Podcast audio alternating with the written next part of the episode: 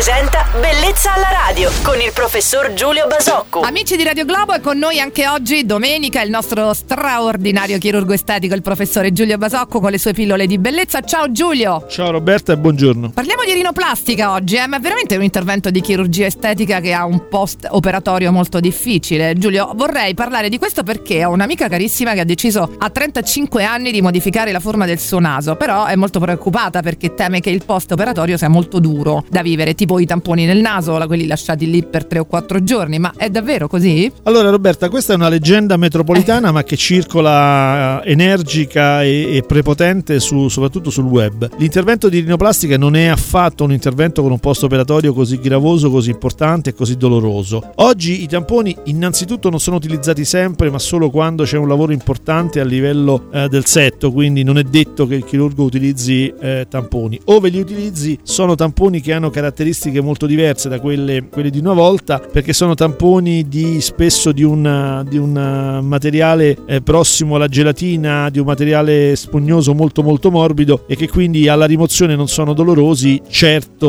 eh, eh possono essere un po' fastidiosi, ma insomma diciamo che quello che si racconta è molto molto più romanzato della, della realtà. L'intervento di rinoplastica è un intervento che direi oggi i pazienti sopportano con molta molta facilità. Grandi notizie, allora dopo quanto tempo dall'intervento si può cominciare a fare una vita normale, riprendere per esempio anche a fare sport, Giulio? Ma diciamo che una settimana nel post operatorio è condizionata dalla presenza di una medicazione che noi chiamiamo gessetto, gesso sempre non è ma, è se- ma noi chiamiamo gessetto, quindi questa è una prima problematica eh, rispetto alla presentabilità. Diciamo che in realtà il paziente dalla mattina dopo fa una vita normale, a parte appunto eh, dover raccontare a chi incontra quando ha questo gessetto che cosa ha fatto. Da, passata la prima settimana e tolta la medicazione, direi che il paziente ricomincia abbastanza rapidamente a fare sport, ovviamente non andrà a fare la, la, la partita della nazionale e a colpire di testa o la box e a colpire di testa con, con, eh. o con il naso. Quindi diciamo che sport che non comportano urti violenti sono sicuramente possibili da riprendere molto rapidamente. Ma per capire meglio, eh, per modificare la forma di un naso vengono inserite delle piccole protesi o si agisce sulla cartilagine, Giulio? No, diciamo che nel 90% dei casi si lavora sul, sul tessuto e sul materiale, ehm,